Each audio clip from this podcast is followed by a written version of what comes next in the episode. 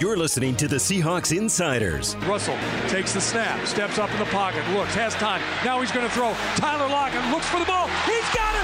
Touchdown! Seahawks! Getting you ready for Seahawks football every Sunday. The handoff inside to Carson starts up the middle, now bounces it across the line. He's in. Touchdown! Seahawks! Powered by Seahawks.com. The Seahawks return home this week to face the Arizona Cardinals. They are coming off a disappointing loss in Green Bay. Seattle now three and six on the season. You already know that. You also know that this is Jen Mueller alongside John Boyle from Seahawks.com as we get you ready for Sunday's game, which we keep saying, John, is a big game, is a big game. The Seahawks running out of chances here to keep pace and to stay in the playoff race. But before we get to Arizona, before we break down Green Bay, I am going to set you up with a little bit of the trick question because we spent a lot of time, John, tra- traveling across the state of Wisconsin on Saturday, yes, Sunday, in a mini in Monday, a minivan. In a minivan. It was great. And the best part of our trip was I think you're going to the Piggly Wiggly grocery store we stopped at on the way to Green Bay for some snacks and provisions. Well, I am. It was either that or the skee ball we played while waiting for our plane on well, Monday. Well, when four hours delayed in Milwaukee. Yeah, You know, there That were worse places to be delayed, but I just have to say, for folks who are listening who think that Piggly Wigglies only exist in movies, not true. It is a real grocery store. It was decorated for Christmas. They played Christmas songs. We got provisions for the road trip. I also have a souvenir Piggly Wiggly t shirt. I learned that the loyalty program card is called a pig card. And the greeting when you leave, John, is what? I believe it was have a Piggly Wiggly day. Yes. Is that correct? Yes. So if you encounter John or I at any point in time and we say, have a Piggly Wiggly day, you will know where that is coming from. And that, my friends, is true Seahawks insider knowledge. Do you like that? Maybe maybe two inside. Really? Really? Nah. I think I that mean- that's just a snapshot of how we spend time and how we bond together as a team on the road. It also seems like a softer landing than the, just jumping right into what we saw in the game, right? Yeah, I mean it was not not a great day. There's no way to sugarcoat that one when you you get shut out for the first time in a decade. It's rough. Look, there were encouraging things, most notably what we saw out of that defense for three plus quarters, just playing their butts off and keeping Aaron Rodgers in check. But uh, yeah, that's you know just like this one is huge for a team that's looking to get back on track. Last week was the same situation, so it's a tough one. Let's start with that defense. Last week we talked about Tre Bla- Brown and how maybe the fact that he was a rookie was going to help him. John, I think that that's exactly what we saw. He wasn't backing down from anybody. No, I mean that guy's fearless. He is playing with so much confidence and swagger. And I thought it was interesting this week. Pete Carroll talked about how that's almost a necessary trait. Partic- I mean, for that position in general, but particularly when you're playing two undersized guys out there who look do not have the ideal dimensions of a Seahawks cornerback. They're not six three. They don't have the huge wingspans. But both DJ Reed and Tre Brown are just really tough, confident, brash guys, and the the play at that position has been really good since those two have been in the starting lineup. Yeah, Tre did not allow a completion on Sunday, just two targets, but still played pretty strong. In four games, he has allowed just seven receptions on 16 targets for 44 yards. We heard Bobby Wagner say that he is not afraid to take chances. I think that goes back to what you're saying about the brashness and the confidence. Part of that's a size thing. Part of that is he's not afraid to make mistakes. And we have heard Bobby talk about any number of guys that way. And veterans will always say that, that the rookies want to come in, they want to do it right, but sometimes that causes them to play tight. That's not what we're seeing from Tre Brown. I thought very interestingly enough, Jordyn Brooks admitted that it's only in the last couple of weeks that he has been able to cut it loose. It, yeah, and it's it's a really tough fine line for these guys to walk because look, you you have a head coach who preaches so much about stay on top, don't give up the big plays, you know, be be fundamentally sound, and that doesn't mean he can't you can't take your chances, but you got to know when to do it and to do it uh, properly, and so you're not getting the defense hurt, and that's where you know we've seen trade just has kind of a knack for it. You hear Pete use that word. He's just sort of a natural football player. You know, there's that that big pass breakup he had in Pittsburgh in overtime where he left his man because he recognized Roethlisberger is going to check it down here. Got a big stop. Similar situation last week on that fourth down stop where, look, if Aaron Rodgers pump fakes and he's biting on that, they could have a huge play. But he recognized, no, the ball's going to this check down. He broke really early and he got there and made a great play the thing that Jordyn Brooks needs to get better at, and really that entire defense, it comes back to those screen passes. And the reason yeah. Tre Brown isn't in this conversation is because it's happening right in the middle of the field, right? Like right where Jordyn needs to diagnose this. For as well as Brooks has played, he is second on the team in tackles. Pete says, yeah, that, that recognition and, and those eyes, they need to get better you know, there's probably been players that might have a knack for, you know, for because they because of their upbringing and their exposure and all that. Um, you know, KJ always was a little bit ahead of everybody in, in, in terms of awareness and all that. But uh, this is just something, just it's experience. He just needs to see a couple more. He, you know, he needs to feel the pain of it. You know, we get beaten some, a couple times and stuff, and then we could play better.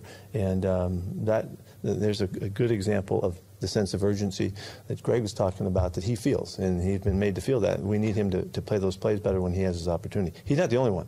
You know, D linemen get a chance to feel that. The outside backers and the safeties get a chance to feel those plays too. You'll see Bobby sometimes he's in the backfield on those plays, you know, because he can sense the flush of the play, and, and so we just have to do a better job of it as Pete says, it's not just Jordyn Brooks. There's a lot of different guys who need to help on screens, but the the reality is that position, that weak side linebacker, Bobby Wagner did a good job breaking this down yesterday. That spot tends to be the side of the field they tackle because naturally, if kind of the flow of the play is going one way and there's more blockers on that side, the strong side linebackers over there, if there is one, and the weak side guys covering the other side. So he's left in that space, and you know he's following in the shoes of one of the great screen killers we've ever seen in KJ Wright. So they're big shoes to fill. Jordyn Brooks did say he might call KJ Wright this week and chat screens with him. So I'm sure he's going to get better at it. He's a really young player. He's really in his first year as a full time starter, but it, it is something that he and that whole defense need to clean up. Well, I also thought it was interesting that Bobby kind of put us all just uh, like not in our places, but reminded us that KJ did not come in as the screen master. And I thought it was an interesting way that he said, you know, look, I think KJ got called that one time and he took a lot of pride in it. And that's when he started to rack up all of those plays and, and started to recognize, which means that this is not something that Jordyn had to come in knowing. He didn't see a lot of screens at Texas Tech. This is something he can't yeah, grow mean, into. He he was a middle linebacker a lot more. He played close to the line of scrimmage. I just it wasn't part of his position and his responsibilities. So this is all pretty new to him, and you know it has been a bit of an issue for him this defense. But uh, I think everybody's pretty confident that you know as much as he's grown overall as a player, he's going to figure this out too. The Seahawks have allowed 123 yards and six receptions to Aaron Jones and to A.J. Dillon. That was last week in Green Bay. They have allowed the most receiving yards of any team to running backs this year. So it is something they have to clean up. They know that it's going to keep coming their way. And look, when we look at this week's game and the Arizona Cardinals, they have got a great running back and they've got a great ground game. Uh, John, so you've got to make sure that this is tightened up. Yeah, you know, they, they lost Chase Edmonds to injury for a little bit. He's on injured reserve, but James Conner plugs right in, and he's a really good player. He's a former Pro Bowler, and he had a 45 yard touchdown on a screen pass two weeks ago. So that's going to be something Seahawks need to be hyper aware of. They've played really good run defense for a while now. Really, I think the, the Vikings game was maybe the last one where it got away from them a little bit in terms of the run defense, but running backs have still been huge factors.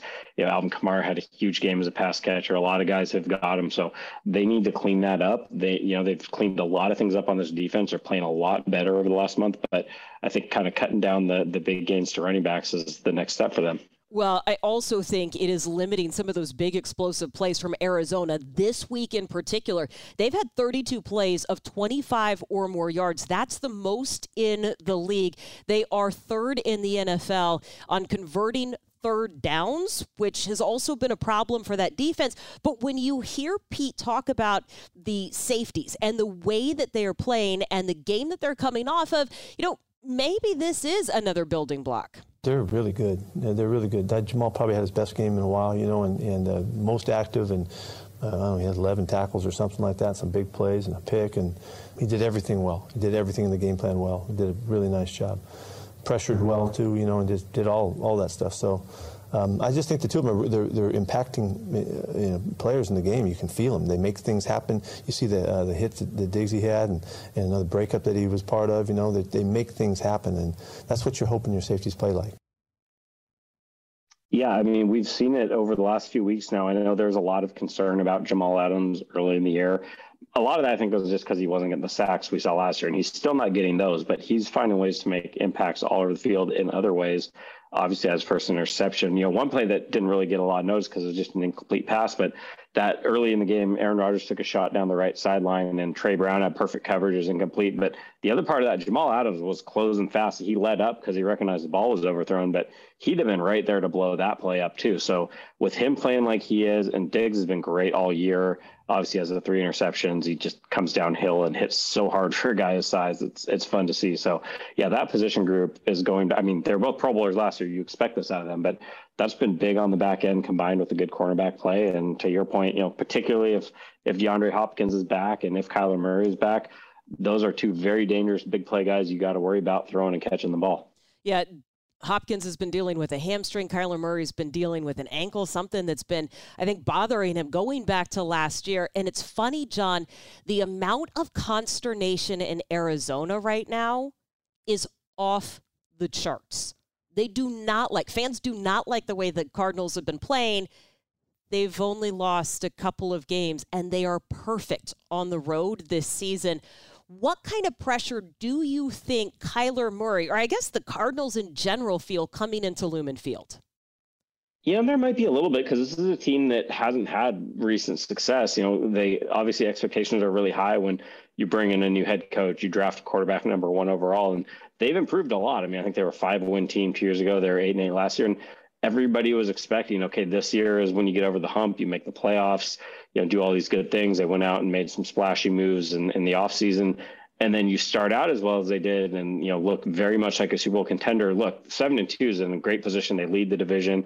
They still are in play for everything. But I think you worry, you know, if you're a fan of that team, if they drop another game or two and all of a sudden it's they lose three out of four or three out of five or whatever, and then you start to wonder, is this team regressing? Was that hot start real? All those things. So look, I, I'm I'm not going to doubt the Cardinals at all. I think that's a really loaded, talented team. But I could see for a fan base and for a team that hasn't had that success recently that you do start to get nervous when losses come up. Well, and I think they start seeing shades of 2020 when they did fade down the stretch and they couldn't get that last win that would have gotten them into the playoffs. Here's a couple of statistics that tell me that Arizona is not fading. I mentioned that they are perfect on the road this year. They are the only team in the NFL who have scored more than 30 points and allowed less than 20 points in every road game this season. They have scored 30 or more points seven times. They have allowed fewer than 20 points seven times.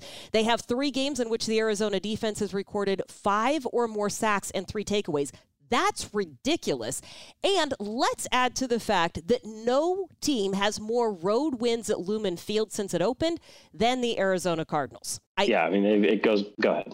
Well, I was gonna say I, I, I understand why. I was listening to some of their uh, their radio personalities from Arizona this week saying the Seahawks are now irrelevant. Like with, with the numbers that the Cardinals are putting up, the Seahawks are irrelevant. And to him, it's not even going to be much of a game on Sunday. We should get that one played in the in the meeting room. Man. Eh? Seahawks exactly. players might like to hear that. Exactly. Get, get, that queued up in a team meeting. Yeah, I, look, I mean, the numbers favor them in a lot of ways, especially all those road numbers. But I also think in the NFL and sports in general, there's something to be said for the more desperate team. And the Seahawks are really up against it. Bobby Wagner talked about that yesterday. There's really no leeway left. I'm not saying you got to win every single game from here on out, but you got to win darn near all of them if you're a playoff team. So sometimes that little bit of desperation can be be the deciding factor when it's a close game and two teams are pretty evenly matched. So I, I think the Seahawks are going to put up a hell of a fight. But all those things you outlined, I mean, the Cardinals they've been really good this year and they've been really good in Seattle for, you know, multiple coaches, quarterbacks. It it hasn't been one constant thing and they've they've won a lot of games up here. Well, and here's the thing that has to happen for the Seahawks offense. They have got to find some sort of balance. The point has been made all week long. 40 passes by Russell Wilson last week in Green Bay, I think was a bit of a surprise and maybe a head scratcher to some. It was coming off an injury. That weather was not ideal. It, it wasn't particularly sloppy, but it wasn't great in that field at Lambeau. We know what happens. We saw what happened to DBs and, and to wide receivers and everything. It, it, it does seem like they have got to find some stability and consistency in that run game. Uh, otherwise, you are trending in a in a downward direction. Yeah, it's tough. I mean, they haven't had Chris Carson now for five games. It sounds very much in doubt whether he's playing again this week. Pete Carroll's been kind of vague on that, but it certainly hasn't been very encouraging what we've heard so far. So, yeah, I mean, they Alex Collins has given them some good things, but he's also playing a little banged up. They just have not been able to get Rashaad Penny going. So I don't know who the answer is there, but you're right. They, you know, Pete Carroll said it after the game. He said it on Monday that they need to run the ball better. They need to run it more. I, I think that 40 number is a little skewed by the way the score got late, but it's not like it was balanced when it was three nothing. They were they were still throwing the ball a lot more in running it before that. And that was a little surprising given all the things you outlined. So I do think we're going to see them try to get after the running game a little more and, and try to get something going there. Yeah. And really, anytime you see 40 pass attempts, you know that something is not going your way. I went back and I looked at the number of times that Russ has thrown for 40, uh, 40 or more times. Because I'm thinking back to last year or even a few years ago when he and Doug Baldwin were setting team records, trying to figure out like where was that sweet spot in the 17 games that Russ has thrown 40 or more passes, the Seahawks have won just three of those. To your point, you throw the ball more when you are behind, but the higher that number goes, that, that's not that, that's not what we're looking for. In fact, here's what Pete Carroll is trying to find when the balance is discussed between run and pass there's not a number. It just depends on the game and how it goes. You know, there's not a specific number. But when you're running the ball really well, you're running it in the high 20s and around 30. And that's that's. Uh, and then when you really go for it, you do like the Niners did. They ran it 42 times. You know, that's that's that's off the chart to the positive. But yeah, we just need to run it just to mix our game and balance it out more. So in a game that's as tight as that, we didn't. You know, we, we didn't need to to do anything but just keep controlling the football. And I wish we could have done that better in that game. Yeah, I mean, there are teams where 40 pass attempts is pretty normal, and you do see them win a lot of those games. But in a Pete Carroll offense or coach team, you know, they want that balance. And generally, as you said, something's not going right if you're throwing it that often. I don't know that they need to run the ball 30 times or anything like that, but you need a credible threat of a run game. You need to do it earlier and just, you know, balance it out, keep that defense honest. Because that you mentioned earlier, that pass rush is really good. They've got two guys off the edge. Golden is having a great season. He's got nine sacks. So, yeah, let let's get Alex Collins going, or maybe finally this is the game they can figure out how to get Rashaad Penny going. I again, I don't know the answer, but let's not see 40 pass attempts. Well, and when you talk about that pass rush, Chandler Jones has to be at the top of that conversation. The Cardinals in general have played well. We mentioned at Lumen Field, but against Russell Wilson, they have sacked him 25 times here in Seattle. Chandler Jones has recorded eight and a half of those and he did not play last year. John, we forget about that. We saw Arizona. We know what a challenge it is. This has been like a weird home and home thing with the Seahawks and the Cardinals, like trading, you know, like who has the advantage on that one. Chandler Jones didn't play last year. I think we might have forgotten the damage that he can do. Yeah, he's had an interesting season, though. He had the five sacks in week one and he's got one sense. That's not saying he hasn't played well since, but he hasn't been quite as dominant. But yeah, he's he's had a field day against the Seahawks. He's 13 and a half sacks in nine career games against Seahawks, four forced fumbles. You got to figure out how to keep that guy at least limited in what he can do. But again, they've got a guy coming off the other edge who's having a really productive season. So that's that pass protection. You know, Seahawks have given up a lot of sacks this year. I think it's been multiple sacks in every single game. They they need to clean that up a little. Well, and you know, I I'm wondering we mentioned, you mentioned, you don't have an answer at running back or for the run game, right? Where's the hole, though, in this Arizona defense? I think it's in their ability to stop the run because they are fourth in the NFL in yards allowed. They are fifth best in allowing under 19 points a game, and they've got 19 takeaways. It seems to me like the game plan should rely heavily on some of those short to intermediate routes so that you're not testing that secondary deep and that maybe you're just getting over that pass rush a little bit, just dropping it right behind them. Yes? For sure. Yeah, absolutely. If, you know, we talked about the running game and you'd love to see that going, but another way you can be balanced if the running game is not working is diversity in your passing game. And there may not be time for some of these long developing plays. And it's it's complicated a little bit more if Russell Wilson's not taking snaps under center again, because that changes things a little bit. We'll see if they they change that up this week or not. But yeah, find ways to get the ball out of Russ's hand quickly to his playmakers fast. We saw glimpses of it last week. You know, getting the ball Gerald Everett worked well, but there were a couple quick slants to DK Metcalf that went incomplete, but he was open, and those are potential big gains if he hangs on to the ball. So, yeah, uh, that to me, if uh, I would love to see him run the ball really well, but if you can't, we need to see that. Yeah. And uh, I think that that's going to actually lead into one of the things that I need to see for a Seahawks win this week. But would you like to start it off with the two things you need to see? I mean, I can. I feel like we always let you go. But uh, going back to those two edge rushers, Golden and, and Jones, I, I want to see them held combined under two sacks. You know, I don't think you're going to shut those guys out altogether, but keep them quiet. You know, let let Russell Wilson have a little time to work. I think we're going to see a nice bounce back from Russell Wilson. Uh, you know, uh, we don't know. You know, he he and Pete Carroll both said the finger was an issue, but it obviously was a struggle for him in some capacity, and, and they're going to need him to be better, and keeping him upright will be a big part of it.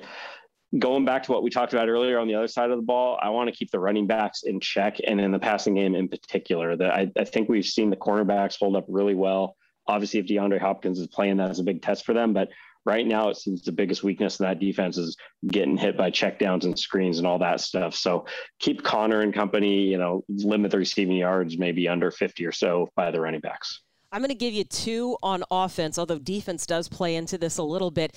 The Seahawks have not run more than 64 plays in any game this year. They are among the teams with the fewest number of average plays run per game. I'd like to see that get up to 70 72 maybe and i don't care how you do it. I, I, don't care if it's increasing those runs to like pete said you know upper 20s or if it's just utilizing short passes. But that plays in to the second thing i want to see quick releases from Russell Wilson. I know the Seahawks have short passes in their offense, but I also know that it has come after perhaps Russell has gone through his progression and his reads. Now, there's nothing wrong with that, but a little bit of tempo and just getting the ball out of your hands in under three seconds, I think would certainly help to keep the Arizona defense off balance and help keep the offense on the field because you are going to need to do that, as we pointed out, with an offense in the Cardinals that is capable of scoring 30 points anytime they want. I think we pretty much covered it, John. I hope do we so. feel good about that game plan? I feel good about it. I that. do. I And think you know I think if they do all things we said, they'll be okay. I think so too. And maybe next week I'll wear my Piggly Wiggly shirt and we can all revisit that. Fun. Because you know what's, there's only one thing left to say. We'll see you next week. Have a Piggly Wiggly day.